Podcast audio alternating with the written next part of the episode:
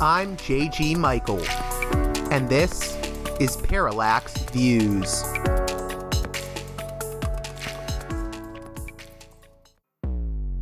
Hello, this is Mike Swanson. In a few moments, you're going to listen to another segment of Parallax Views. But before you do that, let me tell you about my new book, Why the Vietnam War. It's a sequel to my previous book called The War State, which has lots of positive reviews and Amazon's been out for years. But this one is a more detailed case study of how the American empire and national security state operate using Vietnam. And I believe it shows also how things work today, how policy is actually made and why. So grab the book on Amazon.com, Why the Vietnam War.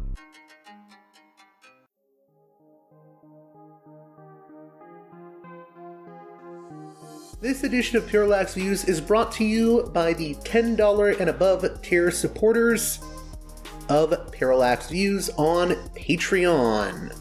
So, with that in mind, producers credit shoutouts to Gunner, Mark, Alexander, Catherine, Tilo, Emilia, Jeff, John, B. Lund, Brian, Elliot, Michael, Brace, Nick, Galen, Arlen, Bo, Gigadelic Media, Chance, Chase, Dan, David, Gary, Ishtofer, James, Martin, Matthew Ho, Nobody, Thomas, and Dano. And now on to the show.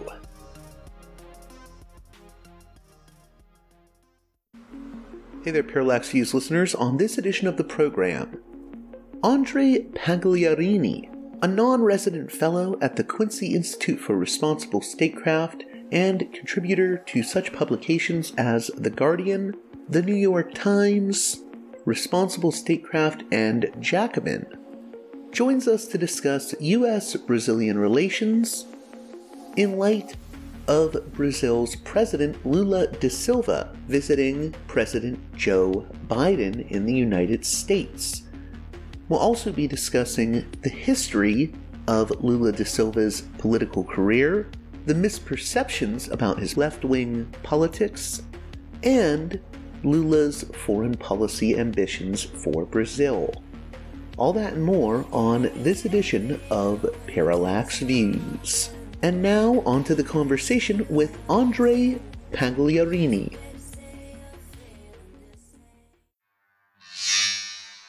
Welcome to Parallax Views.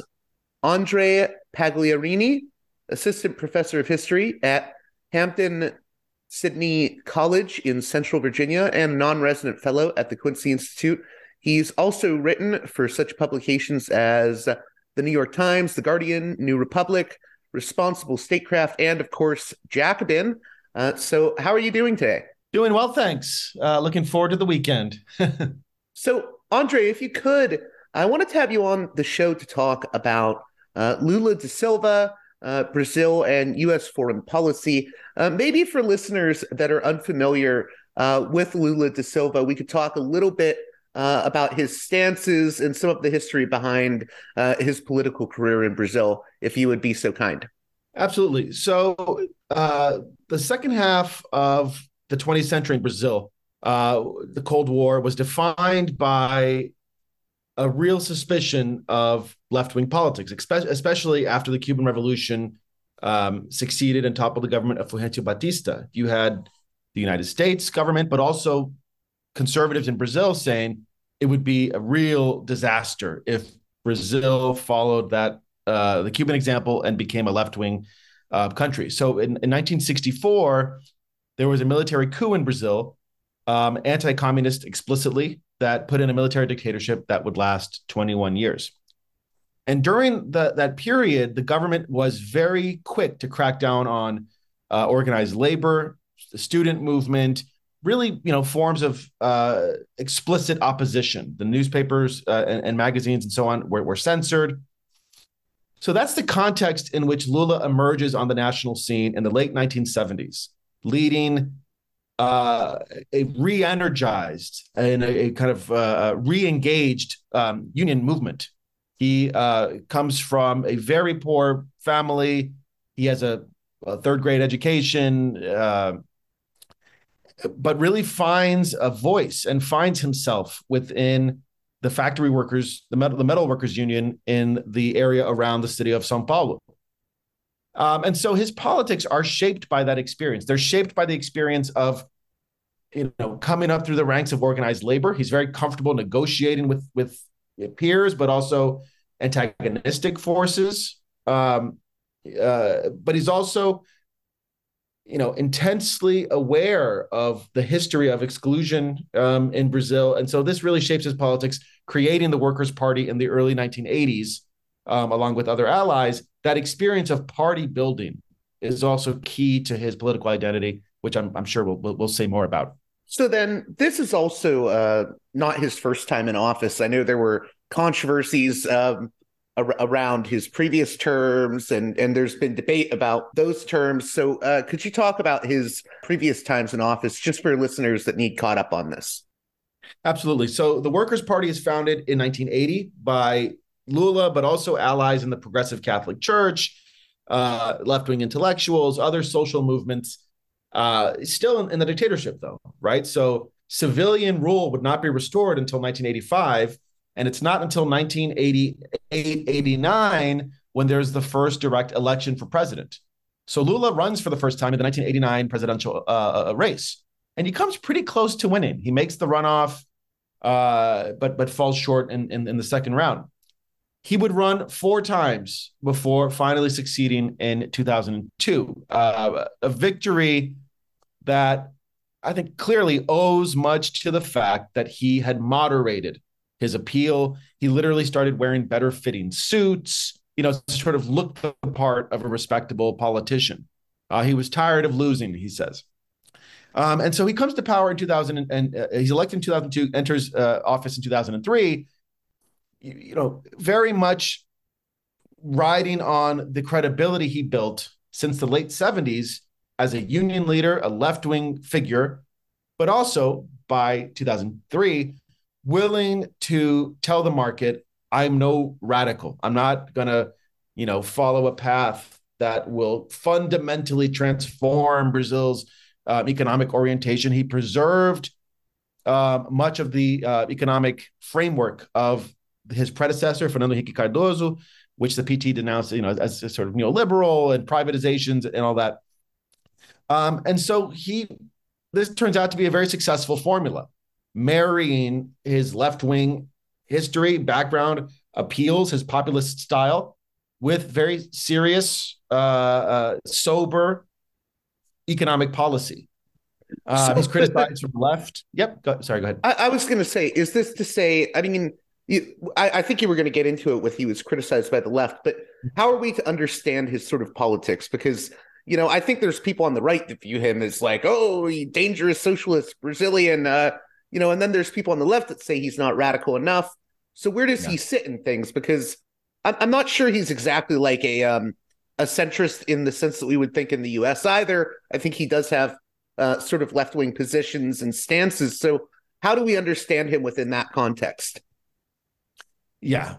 Lula's, I think, gift politically is to be able to be in a room with whatever group, if it's workers, if it's businessmen, and to find a point of contact, right? Something that he and, and this group uh, can can agree on, or, or, or, to articulate interests in a way that converge.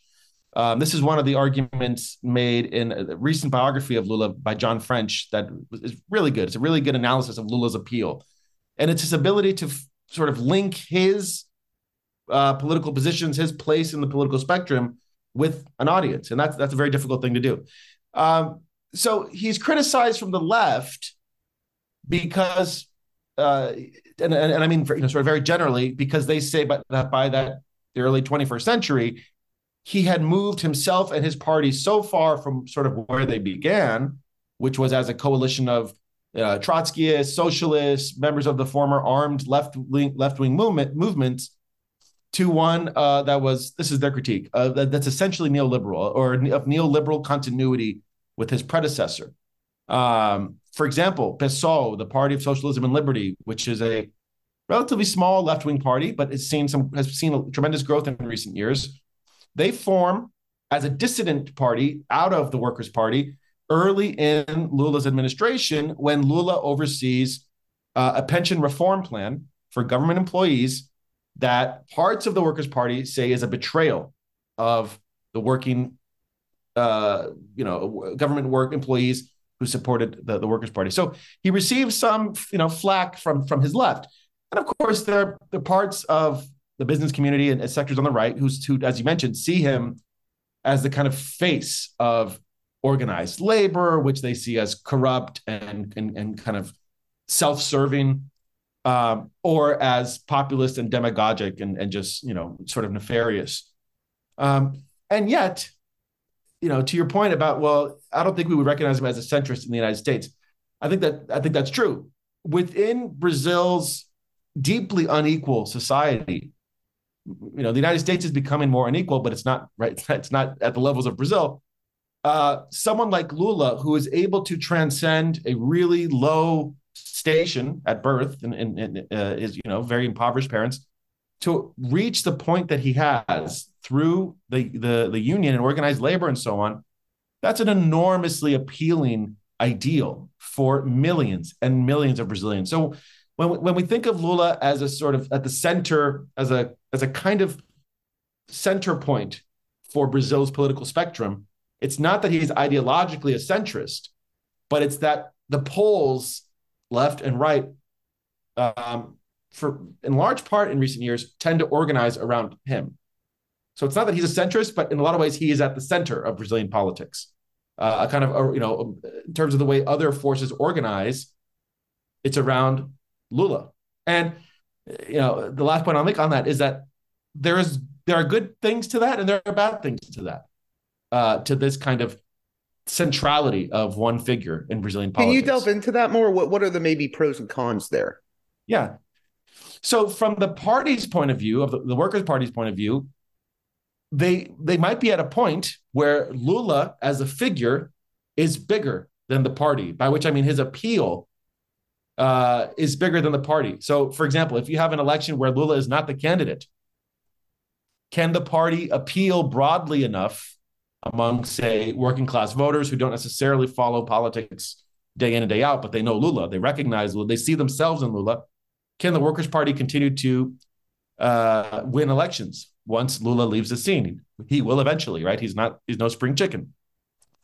Um, another potential sort of con to this is that you know Lula, his centrality in the party, and the, has that crowded out space for the emergence of new leaders uh, within within the Workers' Party.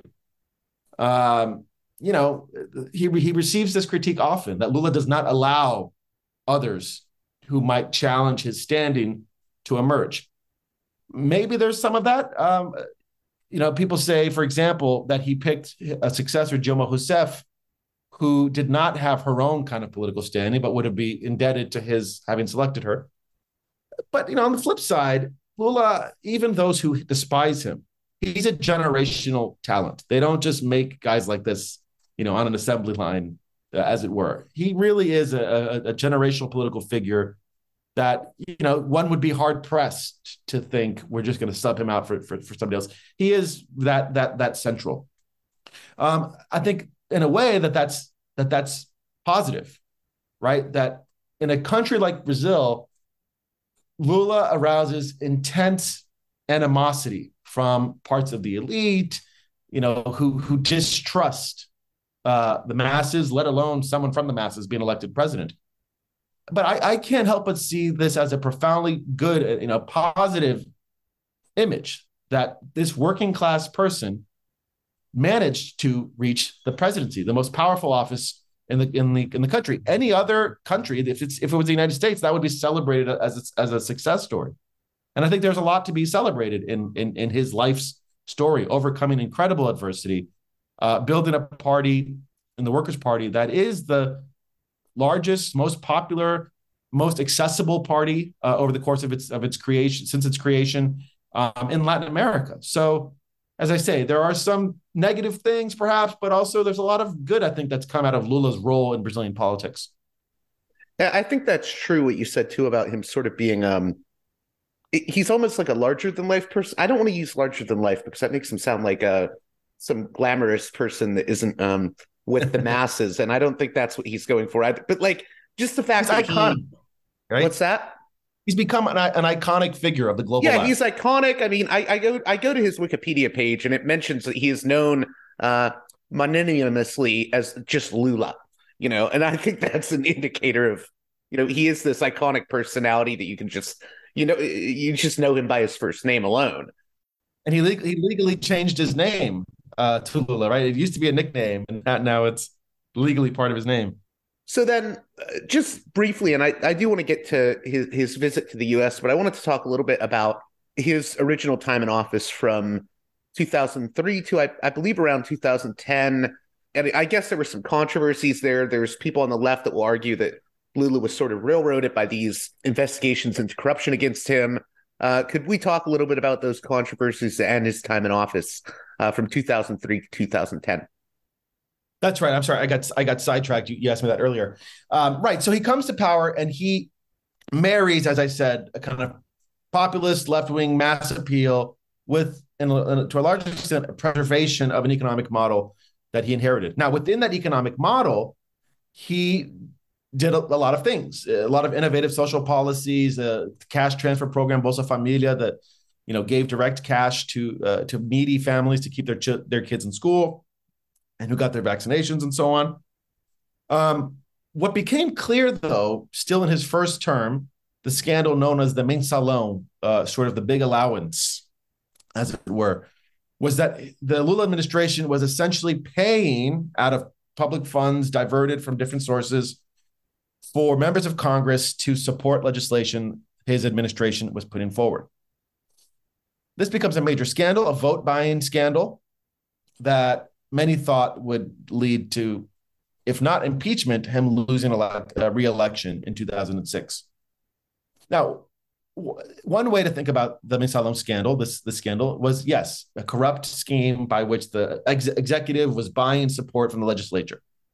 Another way of thinking about it, though, is that the traditional way of doing politics in 20th century Brazil is that you would, if you're the president, you would lot, you would fill your your your cabinet with members from different parties. Brazil has dozens of parties, so everyone would have a slice of the pie for their own sort of corrupt ends. What the Workers' Party said when they came to power is look, we're serious about public policy. We have a whole host of things we want to implement. We're not going to cede the cabinets to you all, corrupt parties. Rather, you stay in Congress. We'll just, instead of you come to the cabinets and taking up space and, you know, hoarding off coordinating off uh, money for your own ends. We'll just pay you. You stay in Congress, we'll pay you so that we can actually carry out the the policies that we want to uh, implement in, in in the cabinet. This is the argument many on the left make: is that like, yeah, is it is it great? No. Is it worse than what had been going on before? Probably, you know, I don't. Probably not. Um, in any case, that first term is kind of a moot point because the first term is is such a success in the eyes of so many people, right? That the Lula administration delivers so many tangible improvements to the neediest Brazilians that he wins re-election uh, quite easily in, in, 2006. Although some close to him uh, do end up going to jail over the Mensalão scandal, those who were, you know, planned it and, and, and actually did the financing and, and moving the money. Lula was able to say he didn't know, you know, sort of a Teflon uh, thing. His second uh, period in office, second term, I should say, um, would end in the wake of the 2008 global crash, which, again, I think in large part because of good policymaking, quick uh, economic policymaking, does not initially affect Brazil in a huge way. Lula famously says that the tidal wave of the global economic crash was arriving in Brazil as just a small little wave, like a tiny little wave. That's the kind of confidence towards 2010 or so that Lula is feeling about Brazil. Brazil, you know, is this global success story of economic growth, uh, hailed as a model of how to reduce poverty um, through sharp, you know, uh, social policy making. Um, but there too, uh, you know, there are consistent um, arguments that Lula is sort of uniquely corrupt in the Brazilian political landscape, that the Workers' Party is uniquely corrupt, which, from my point of view, is just simply doesn't doesn't hold water, right? Because you know, part of the critique, the the criticism that Lula is uniquely corrupt, um, you know, overlooks the fact that when he came to power, he's the first working class president ever elected. He's entering a political system that everyone in Brazil, every single person on the street will say, yeah, it's corrupt. So my perception is that he's often faulted for not having completely reinvented the political system. Right? In order to do anything when he came to power, they had to play the game. You know, one could fault them and say, well, they should have torn it up root and branch and started over. But that would have confirmed, I think, the idea is that Lula is an extremist radical. Do you see what I mean? So if he had done more to unseat the system as it was, he would have been seen as an extremist radical. Well, by playing in the system, he's seen as corrupt and, and so on. I, I so, was going to say, do you think, I mean, uh, so I know some of his welfare programs, like, and I, am I'm, I'm hoping I'm not mispronouncing names, like uh, Bolsa Familia, um, Fome Zero. Uh, do you think these his pushing for welfare programs played a role in like did it create enemies for him on the right wing that wanted to use this image of oh the corrupt uh, Lula uh, to sort of see him unseated at some point? This is where some historical perspective is useful because every time in 20th century Brazil, and I, and I don't want to get too, you know, there's a way in which this can be kind of a crude, almost cartoonish argument, but I think there is something to it. Every time there's been a, a, a progressive or left wing leader in 20th century Brazil who takes seriously the task of addressing enduring inequality. They have been criticized literally along the same lines. They're corrupt, they're power hungry. That's, you know, João Goulart, the president in, in 1964, who was toppled. He was not a communist or a socialist, but he was associated with labor unions. He was part of the Labor Party and he was toppled in 64 along the lines that he's a uh, you know either incompetent corrupt or a communist. It's those three lines of attack that are made against him. And again it's no coincidence. In the days before his coup the coup against him he had committed himself to an agenda of structural reforms land reform housing reform all kinds of things like that. So a lot of the language against lula is you know verbatim the same kinds of critiques. And it's not a coincidence that it's because he represents an agenda and a coalition dedicated to ameliorating those uh, inequalities. So that's that's no doubt. But there is the different the different point of him being the first, as I said, the first working class president uh, uh, from the Northeast. That's also an, an important part of his political identity. The fact that he's from the Northeast, which in the Brazilian political imagination is sort of backwards, impoverished. That's part of, I think, the prejudice uh, that he has long faced as well from political elites. Um, so that that has played into it's in a way it's been sort of a source of strength, but also a source of political weakness for him. This idea that he's uniquely corrupt and so on, uh, you know, him, uh, lands him in jail eventually for a scandal, which maybe we'll come back to in a minute, but that, you know, by comparison with what so many other leaders, looks incredibly uh, fragile. But it's also a source of his strength. This popular connection that he has with millions of Brazilians, because he is clearly, in his affect, the way he speaks, the, the you know the way he is, of the working class, and that helps us to understand his incredible endurance as a popular political figure. So I think you were you were alluding there to um, I think it was Lava Jato or um, Operation Car Wash that that uh, the corruption investigation and prosecution. Uh, just speaking about that briefly, what are the main flashpoints to understand?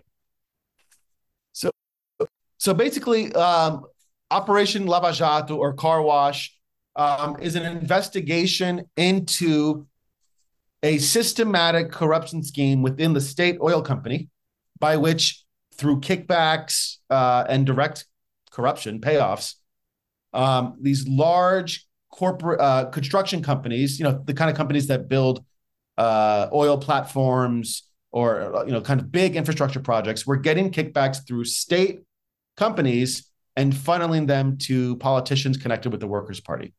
So Lula is ultimately ensnared in that this broad investigation that says he received direct benefits from a construction company for overseeing contracts that, that, that they got from, from the state.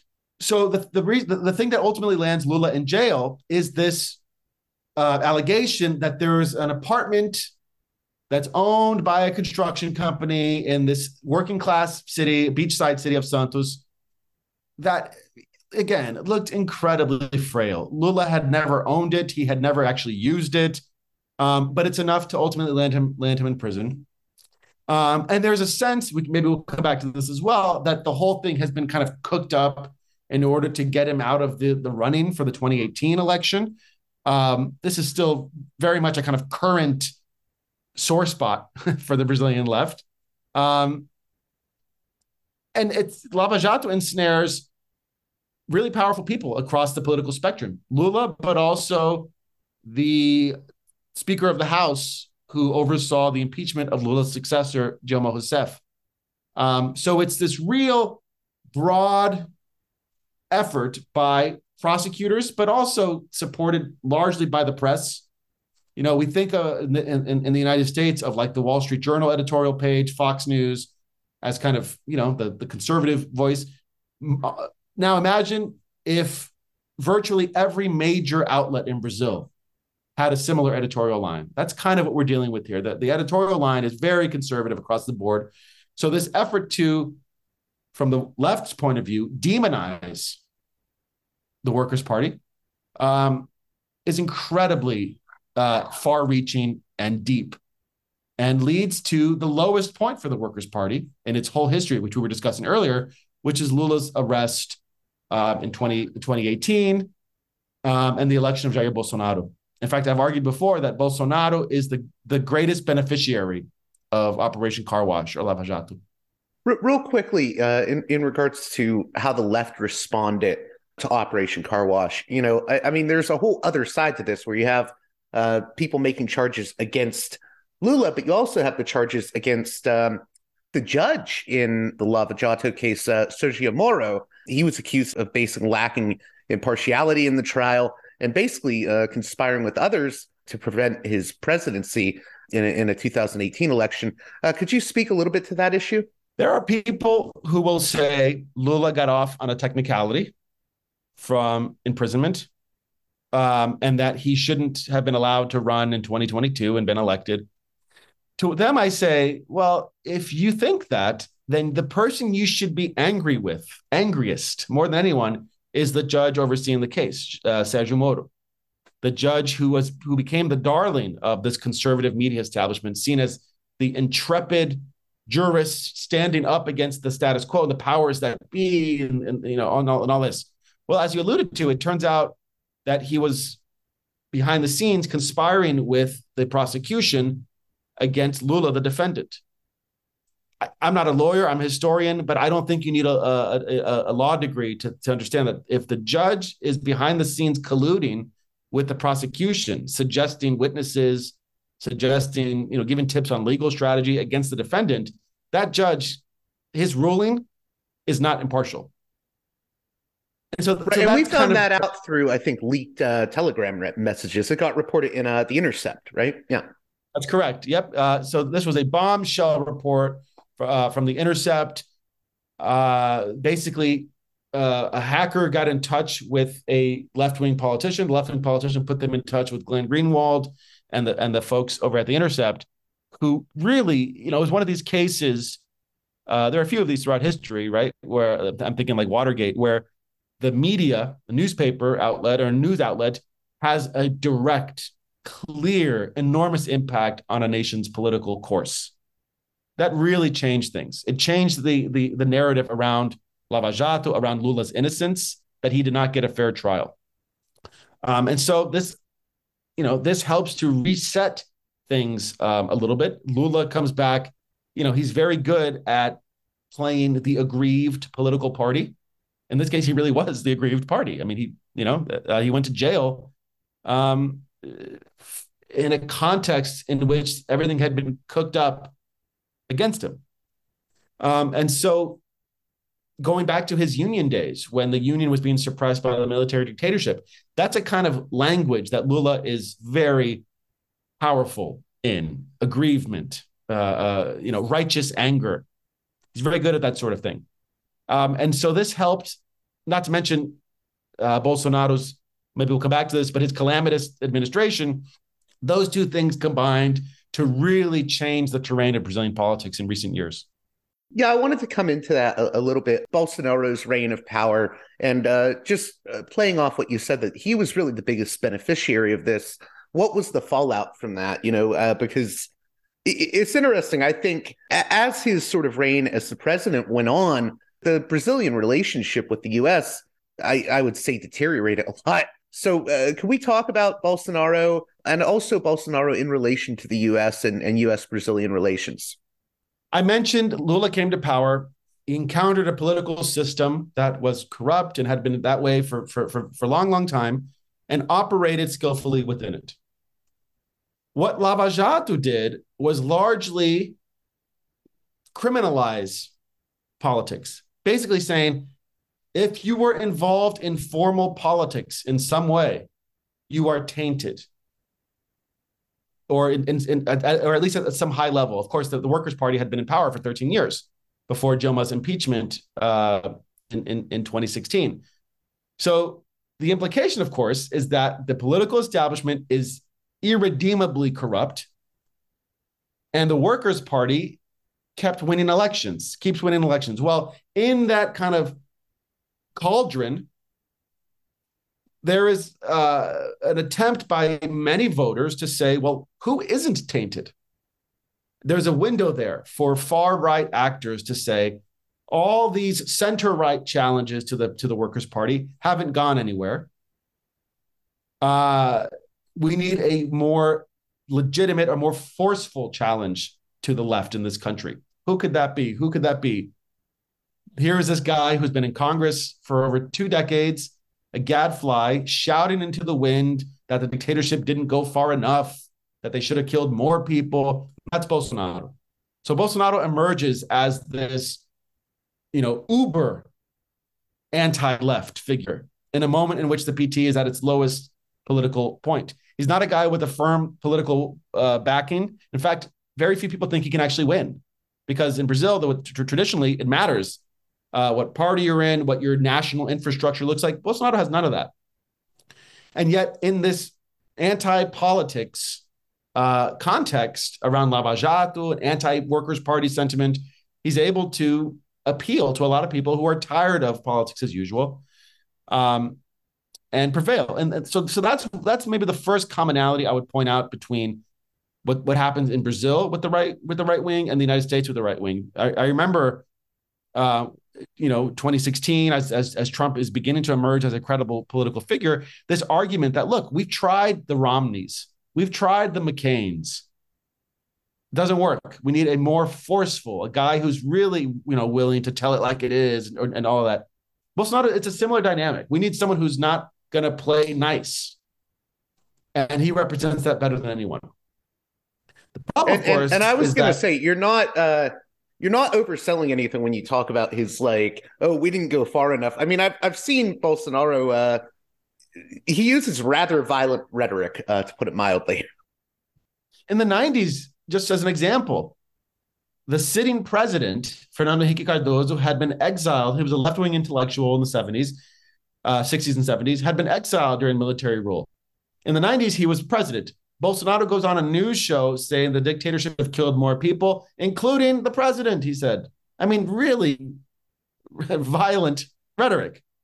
Um, but by 2016, 17, 18, that kind of more forceful language against the left, there's an audience for it because the PTA kept winning elections for 30 years, but also was revealed to be, in the eyes of many, uniquely corrupt, that we needed a more forceful challenge.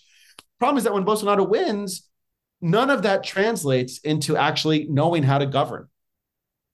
Bolsonaro's approach in office is to continue stoking anti-left, anti-communist, you know, uh, sentiment. But there reached a point where, and I wrote a piece, one of the pieces I wrote in The Guardian uh, says this. They reached a point where, like, buddy, you're the establishment. You're the guy now, right? It doesn't, no one's buying this idea that the left is conspiring against you. You're the ones in power.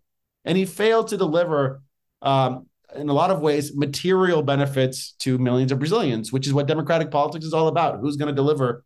You know, voters aren't stupid. They know who's better for me, who's who's who's not. So, you know, one of his main achievements is radically liberalizing gun laws in Brazil. Brazil had pretty strict gun legislation. That's one of the things that Bolsonaro is able to do. A lot more guns flowing through Brazilian hands right now. Um, environmental legislation goes largely unenforced during his four years in office. Brazil has very stringent environmental laws, but laws are only good if they're being enforced, right? Um, and there's a deep alignment ideologically in terms of personality between Bolsonaro and, of course, Donald Trump. What's interesting about that relationship, though, is I wouldn't say the United States and Brazil became closer under Bolsonaro. I would say the personalities did. That's an important distinction. Bolsonaro looked to Trump as an ally, a validator, right? Someone who could uh, shore up his own position at home if needed.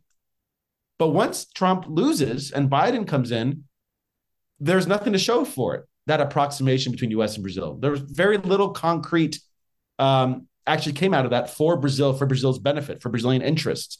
Well, just- I, I, was going to say, I mean, you know, his closeness to Trump, I, I think, turned a lot of other people in the U.S. off. Um, you know, I, I, I, saw a lot more media criticism of Bolsonaro and whatnot, uh, because, and I think it was in part because of that closeness uh, to Donald Trump.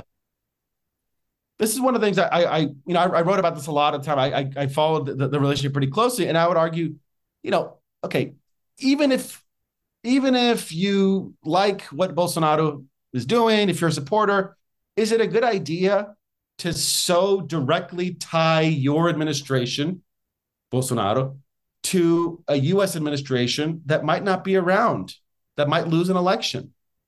they open, you know, Bolsonaro and his sons were openly rooting for Bolsonaro to win. Uh, you know, uh, I'm sorry, for Trump to win in 2020. Well, what happens as a matter of you know diplomacy if Trump doesn't win? Now you've backed yourself into a corner diplomatically, Brazil, um, for a new administration, and so it shouldn't surprise us that when when Biden was inaugurated, Bolsonaro was the last democratically elected president to acknowledge his victory, to recognize his victory. Um, that was a really low point for Brazil-U.S. relations, and you know that that relationship never recovered. Biden and Bolsonaro. Um, as far as I know, the two men never spoke on the phone. You know, so in part, Lula, his visit last week was explicitly as a reset you know that, that we're not going to conduct this relationship brazil and united states as one of personalities lula and biden this, is this is a, a an important partnership between two important governments we're going to treat it that way so the two men got along biden and lula but i think lula was very careful to say this is in part why his visit was so short less than 48 hours i think they were driving this point home that unlike bolsonaro with trump who made a big deal out of we're buddies, we get along, we see eye to eye. This was a reassertion of a state to state relationship. I, I want to get more into that. I also was wondering uh, can anything be said about Lula's first two terms? What was his relationship with uh, the U.S. like in those first two terms? Lula has talked about that period in a, in a somewhat surprising framing. He said that when he came to office, uh, he overlapped um, there with uh, George W. Bush, right? Of course, Lula was takes office in 2003, and there was much talk of the there being tension between Lula and and and, and George W. Bush, of course. Uh, Lula tells this tells this great story when he was at Davos for the first time. Maybe it was Davos, maybe it was G20, one of these big international sort of uh, meetings. And he said he, he says he was at his dinner table there with the Brazilian delegation, and George W. Bush walks in. And he said every table, other countries got up to greet the U.S. president. Everyone's, oh, Mr. President, everyone stood up. And Lula, he tells the story. He told everyone at his table, nobody get up. Right? Nobody stood when we walked in. We're not going to stand for another head of state. And then finally, George Bush made the rounds and made the way to his table and then shook his hand and they, and they you know, got along. The point being, Lula, he tells the story, other countries will respect a country that respects itself, right? We're not going to, you know, act like the president of the United States is any better than the president of any other country. And Lula says that they had a surprisingly good relationship, a personal, a good personal relations with, with George W. Bush, because he says um, they didn't agree on a lot of things. For example, free trade in the Americas uh, uh, as, as, a you know major major uh, policy difference, but that Bush was direct. He, he would tell you, "I disagree. We're not going to BS you." And the contrast he's making when he says that is with the Obama administration, surprisingly. You know, the Obama administration, again, would, there would be an, an apparent affinity there between, you know, center left Obama, center left Lula. Um, Lula, uh, Obama very famously, when he meets Obama for the first time in one of these international forums, says Lula is the man, the most popular politician in the world. And yet, Lula's people complained that behind the scenes, the Obama administration would say one thing publicly, but act against them uh, behind the scenes. So, ironically, the relations with the Bush administration were more honest and direct, he says. Um, and that's kind of a, a, surprising thing, but it gets back to what we were saying about not allowing the relationship to be dictated only by personality, by personal affinity, but that interests, Brazilian interests need to be served. US interests, from the Brazilian point of view, are legitimate but they don't always align with ours. And that's an important point I think Lula was trying to reassert last week in DC. Yeah, let's talk a little bit more about the DC visit. Where do you see him, uh, Lula, positioning himself and positioning Brazil in terms of their relationship with the U.S.? Because the impression I'm getting is he's sort of saying, you know, we want to have good relations, but also I, I'm, I'm I almost get like a, a sort of a a sense that he wants Brazil to be friendly with multiple nations um, and sort of almost be non-aligned in some ways, uh, not not taking uh, one specific relationship and, and going all the way with it uh, to the detriment of all others. Lula sees Brazil's competitive advantage, to use that economic term. I'm not an economist, but that's the one term I know. Brazil's uh, competitive advantage is its ability to get along with just about any country. And by get along, I mean to find some angle of collaboration, trade, you know, cultural uh, exchange, research exchange, to find some way of, of connecting with almost every country on earth in ways that the United States, given its history as a global empire, you know, in a lot of in a lot of places, it simply can't. It's it's compromised its credibility in a lot of ways. So Lula, from his point of view, Brazil can help mediate, can help find resolution, can help find a peaceful outcome um, in places where the United States can't, where China might not be able to, where Russia might not be able to. There are some in Brazil who say that this is an absurd idea, that little old Brazil, a country that's a developing economy that still has a lot of poverty, can hope to play that kind of high level role in international diplomacy. There are plenty of people who, who argue that. Plenty of people. In fact, Bolsonaro's foreign policy was one that really sought to uh, rein in the expansion during the PT years. During the Workers' Party years, for example, during Lula's first in office, they drastically expanded the number of embassies abroad, consulates abroad, Brazil's global footprint. That was, was was reduced under Bolsonaro under the argument that like who are we kidding right? Brazil is not a major international player. We're spending a lot of money on these bases uh, on these consulates and so on. Doesn't make sense. Bolsonaro's argument was one that uh, it also has a long tradition in Brazilian diplomacy which is to say the best path for our development and our to grow our economy is alignment with the United States that if we can have the United States as a major partner, you know, secure U.S. investment, be welcoming as, as much as possible, that's the surest path to our success. Lula's foreign policy tradition that he comes out of is to say, no, right? The surest path to our development and success is a more holistic global outlook. We're not going to be anti US, but we're not going to be automatically aligned with the US either. And that's the point Lula, I think, made really clear on this visit, which is to say, we want friendly, friendly relations. We want to emphasize the points where we agree and we can work together. But we're not going to guide our foreign policy, uh, Brazil being Brazil, by U.S. foreign policy. We have different uh, priorities. We have different interests.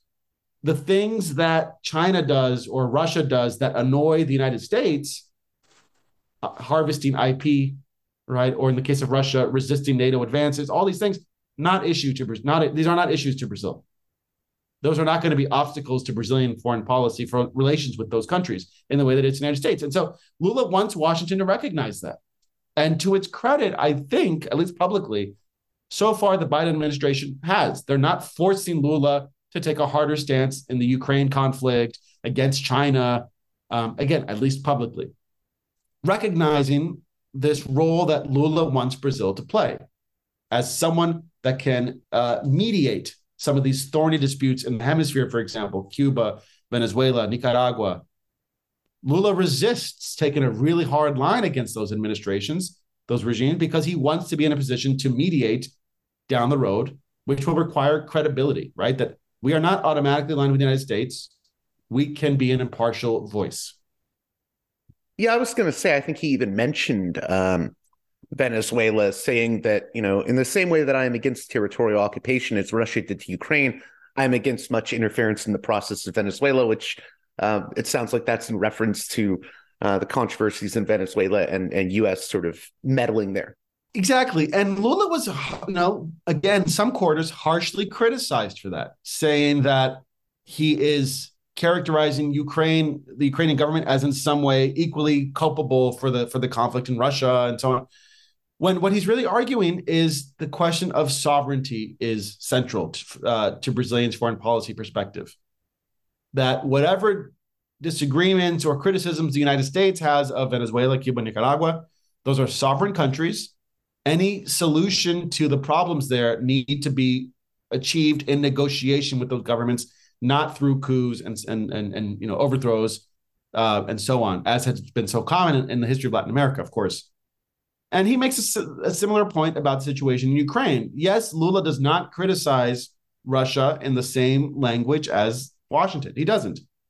He says that both sides have some responsibility for the events that led to the conflict.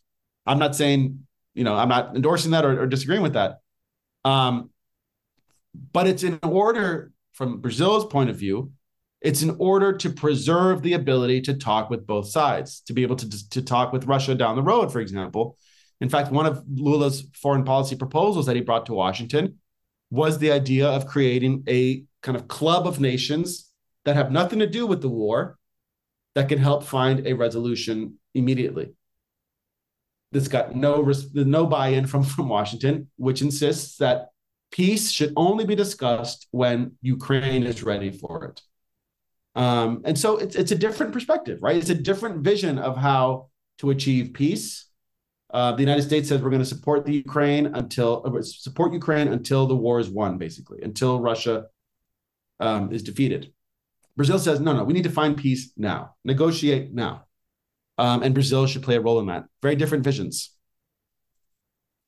So then, uh, with regards to the future of uh, U.S. Brazilian relations, uh, you know, there, there's a lot of recent history that, that, as you point out in one of your articles, uh, could to, lead to lingering hard feelings and suspicions, uh, especially amongst uh, the Brazilian left when it comes to Washington, D.C. So, you know, for instance, you mentioned um, U.S. National Security Agency spying on Lula's successor, Dilma Rousseff.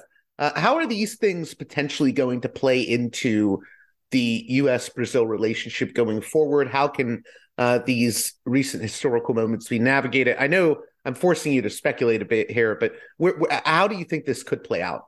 I think that that recent history is in the background of how the Lula administration is dealing with the United States.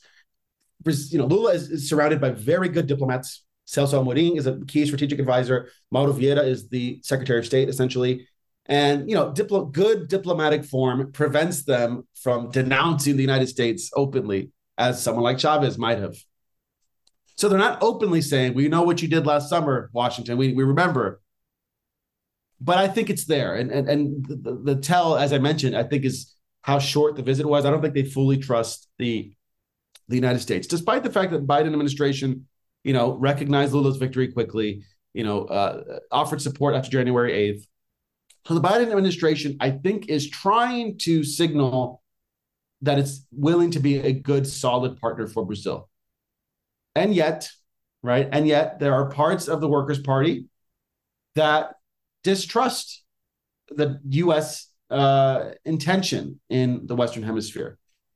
And it reinforces this idea that Brazil cannot, will not, must not automatically align itself with Washington. It needs to preserve these points of contact with China, with Russia. I mean, China overtook the United States in recent years as Brazil's largest trading partner. There's no way Lula is going to sacrifice that relationship because Washington is concerned about Chinese infiltration of the Western Hemisphere. No way. In the way that uh, under Bolsonaro, the Trump administration tried to pressure Brazil, for example, not to allow Huawei to set up 5G in Brazil. There's no way Lula is going to jeopardize Brazil's commercial relationship with China because Washington wants them to. This is what I mentioned earlier about different priorities, different perspectives. You know, Washington, and I know this from conversations I've had with State Department people, you know, low level diplomats who are going to Brazil. They say, don't don't the Brazilians understand that, you know, the Chinese model of technology sharing is exploitative, right? They they they they're gonna they want to set up 5G and they're gonna lock Brazil into these exploitative long-term arrangements. I'm saying, yeah, but they don't see the United States as benign either, right? There's a recognition that US interest in Brazil is also self-serving.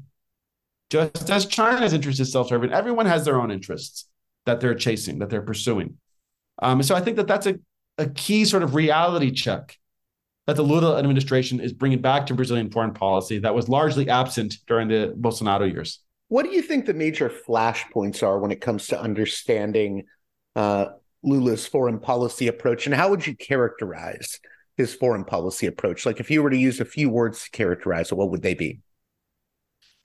I do think the idea of independence, an independent foreign policy, this is harkens back to the 1960s when uh, President Jânio Quadros in 1961, you know, he was uh, featured in uh, uh, Time magazine. He had a piece in Foreign Affairs magazine at the time called Our Independent Foreign Policy.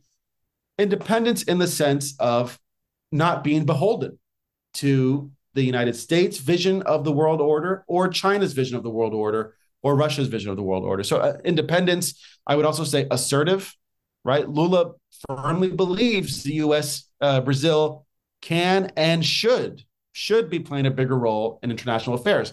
He pushes very frequently, for example, for for Brazil to have a permanent seat on the UN Security Council. He wants Brazil uh, negotiating uh, hemispheric deals through Mercosur with the uh, European Union. So assertive, independent. Um, I would also say, you know, um, one that's eager to collaborate. You know, Brazil is looking for exchange, uh, scientific research exchange programs.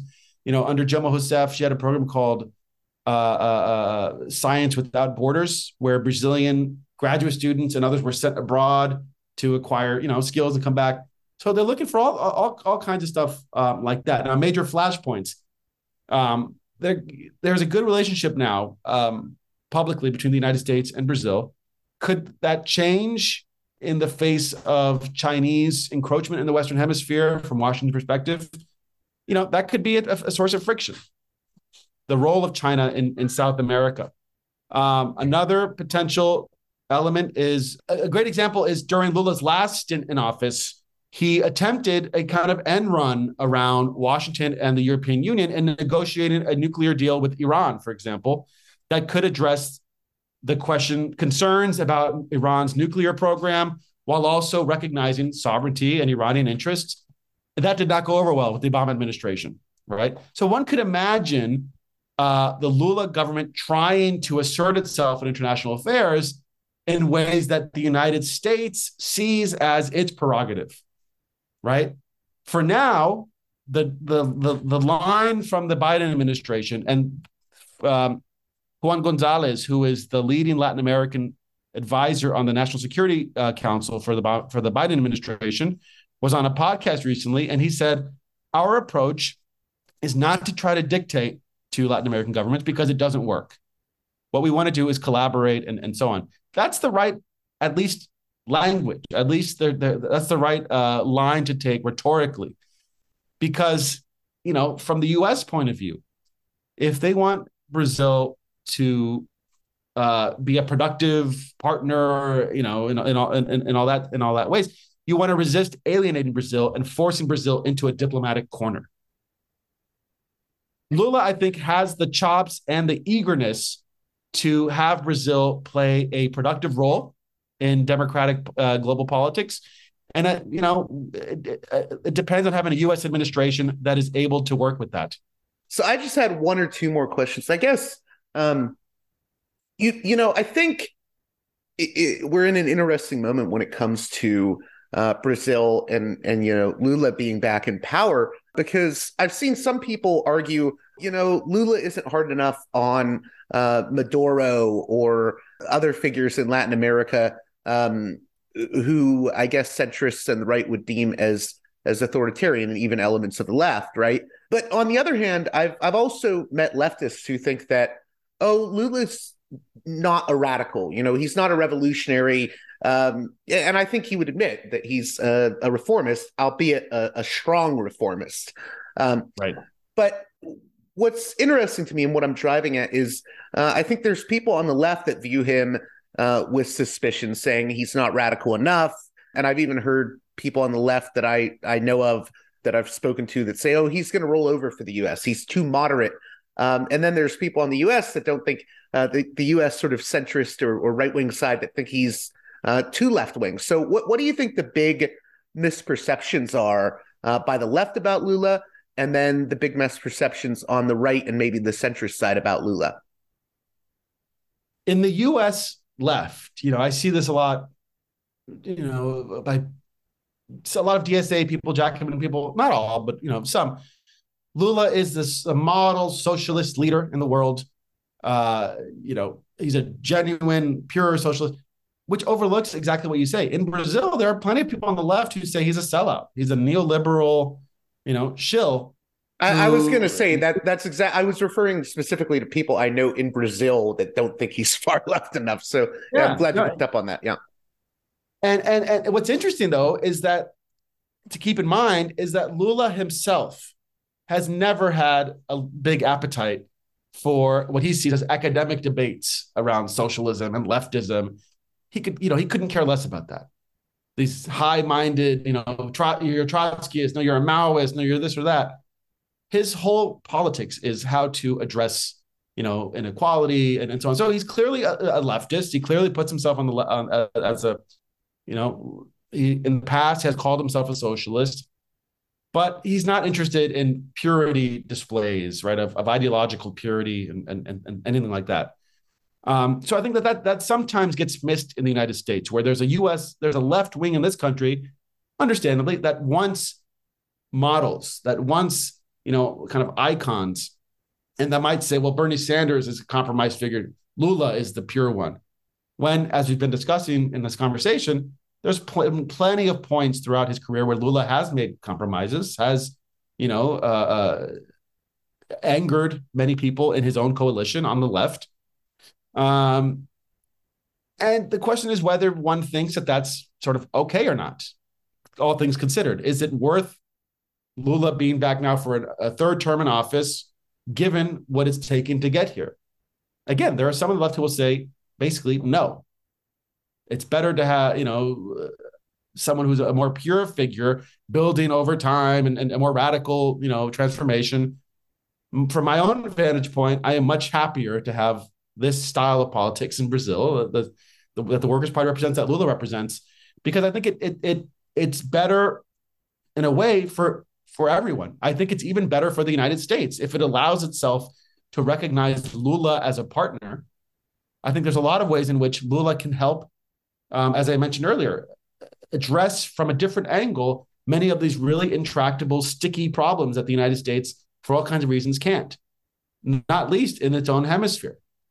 So, uh, you know, I, I've given the Biden administration some credit, at least publicly, for not trying to limit Lula's foreign policy ambitions. They haven't really said, you know, don't get don't get ahead of yourself. Don't don't be too big for your britches. Uh, and I hope that that's a positive sign that the United States is recognizing, hey, this is a large democracy with uh, you know natural resources, a youthful, big population. Uh, let's treat them as legitimate partners. That's what Brazil wants: is to be seen as a legitimate partner. Lula has insisted, again, against some of the the, the, the ideas that you that, that you were describing there from the U.S. right wing. He says, "I'm not a Maduro. I'm not an Ortega. I've always respected democratic outcomes. You know, uh, we're we're not talking about left wing revolution. We're not going to jail dissidents. Uh, you know, you read the Wall Street Journal sometimes about Lula. It's like they're talking about someone who's a complete fictional character. Uh, you know, for all his faults, this is a guy who has deeply deep commitments to democracy. He built a political party. He was briefly jailed under the dictatorship. Uh, you know, a real Democrat, small D Democrat. And I think that that's important to recognize when it comes to foreign policy as well. That, you know, he's not going to cut ties with China or Russia or anything like that. But he's also not a total uh, apologist for human rights violations. The question is striking that balance between Brazil, Brazil's interests and human rights abroad, for example. And that's a balance that the United uh, the U.S. president has to make, that every leader has to make. So I, it sometimes bothers me when we hear criticism of the United States. Well, Lula, you know, he's turning a blind eye to Putin, to Russia.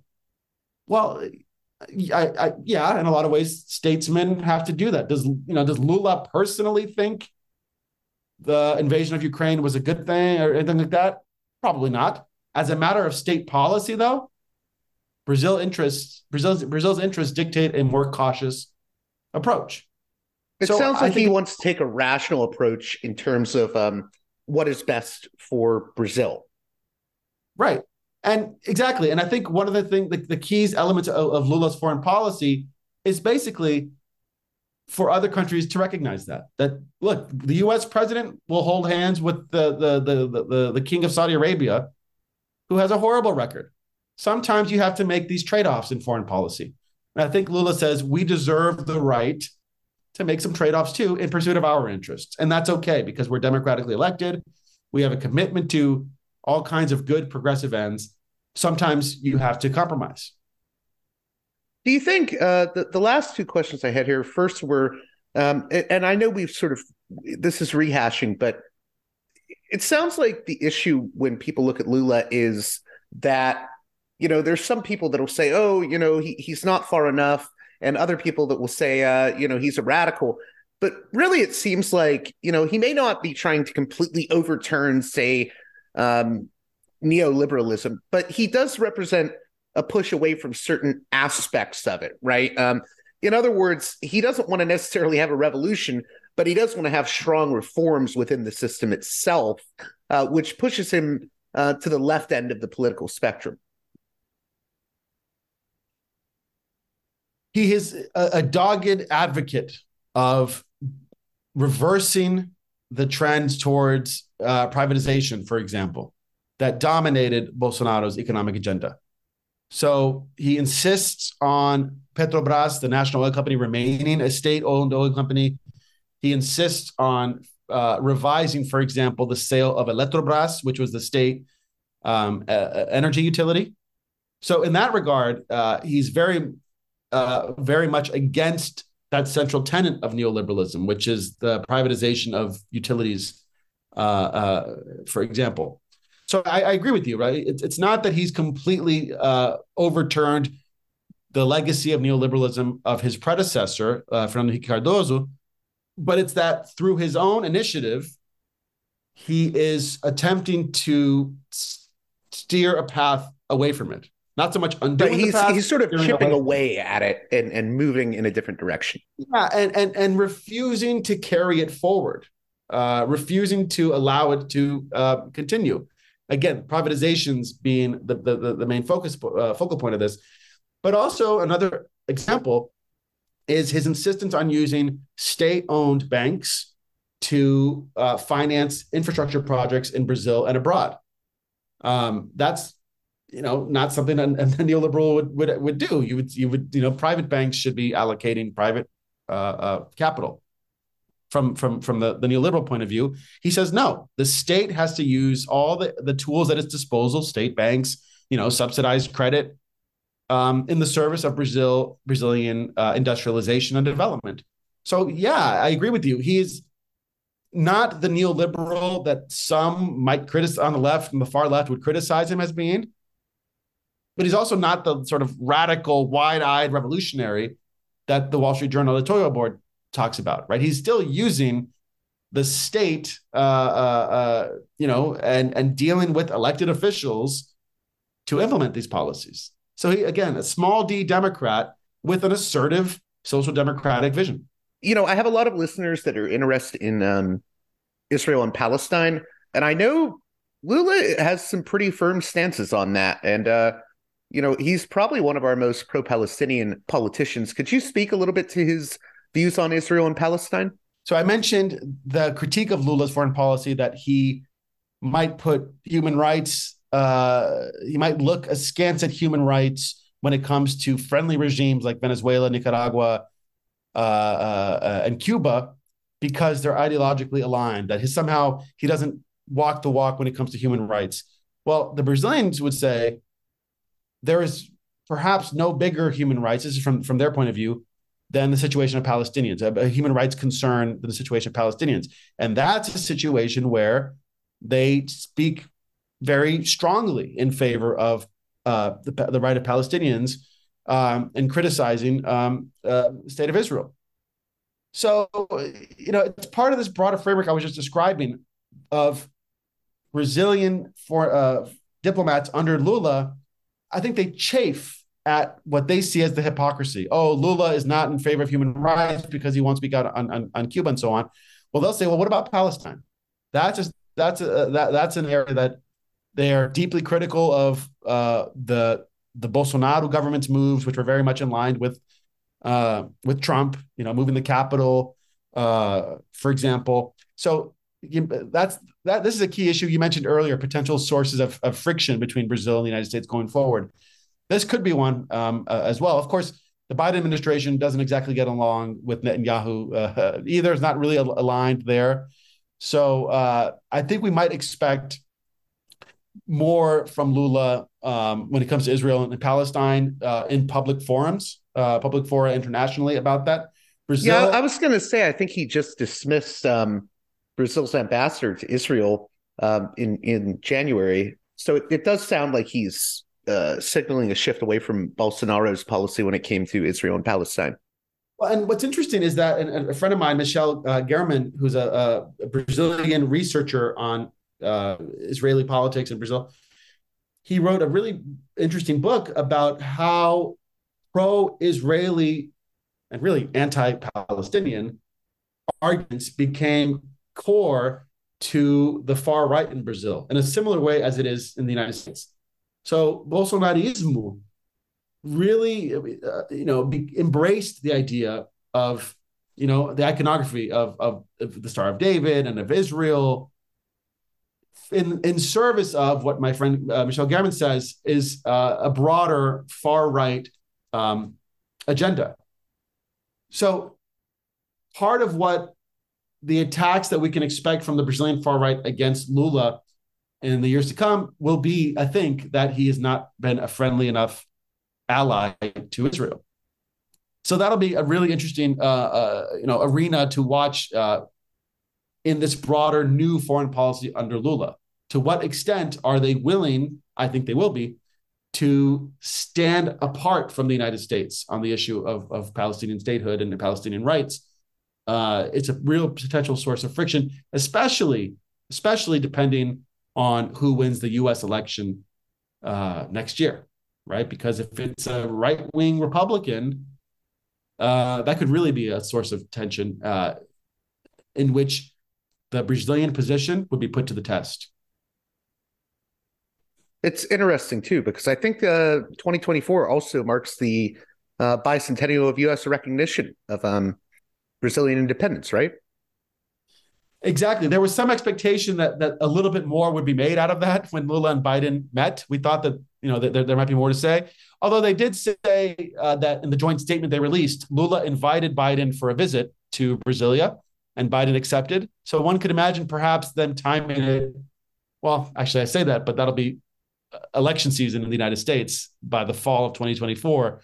Uh, but yes, next year will be will, will mark the bicentennial of recognition. Uh, both countries will be looking to emphasize the the history of positive relations between the countries. Well, I want to thank you again, Andre Pagliarini, for coming on Parallax Views. Let my listeners know how they can keep up with your work. Uh, I see you a lot in responsible statecraft, of course. And uh, also, what do you hope listeners get out of this conversation? Um, it's a little bit of what I was insisting earlier, which is to see Brazil as a country with its own interests, with its own history, its own priorities that don't always align with Washington's, which doesn't mean they're bad guys, right? Doesn't make them villains on the world stage. It just means they they have different uh, uh, perspective on what matters to Brazil. Doesn't always align with Washington. It does sometimes. Uh, yeah, so I want to thank you for the opportunity for to, to, to talk with you and your audience. Um, people can find me on Twitter. I'm at a Pagliar, P A A P A G L I A R. Uh, I write a lot about Brazil, Latin America, you know, things sort of things that are happening now. But I'm also a historian, so uh, I have some some links there to my my uh, academic work if people are interested. Um, it's always a pleasure to talk about Brazil right now with an eye towards how we got here. So I appreciate the opportunity. Well, that does it for this edition of Parallax Views. I hope you enjoyed my conversation with Andre Pagliarini. As always, if you appreciate the work here I do at Parallax Views, please consider supporting me on Patreon at patreon.com slash parallaxviews. One more time, that's patreon.com slash parallaxviews. And with that being said, until next time, You've been listening to Parallax Views with Parallax Views to Parallax Views with Parallax Views. The way out is not simply to say don't do it, just to prohibit. It's nothing else. If we don't do it, others will be doing it like crazy. So, you know, we have to confront the problem. But no, basically, basically, I'm I know of the great anxieties, problems, new forms of control, but it's also new forms of freedom. This is why I always emphasize that uh, uh, internet and all this new digital stuff, it's a very ambiguous phenomenon, but it's the field of struggle. New forms of enslavement, but at the same time, new incredible forms of freedom. We have to accept the fight with no nostalgia for old, allegedly more authentic community or whatever. I'm not afraid. I'm not afraid. I'm not afraid. I'm not afraid.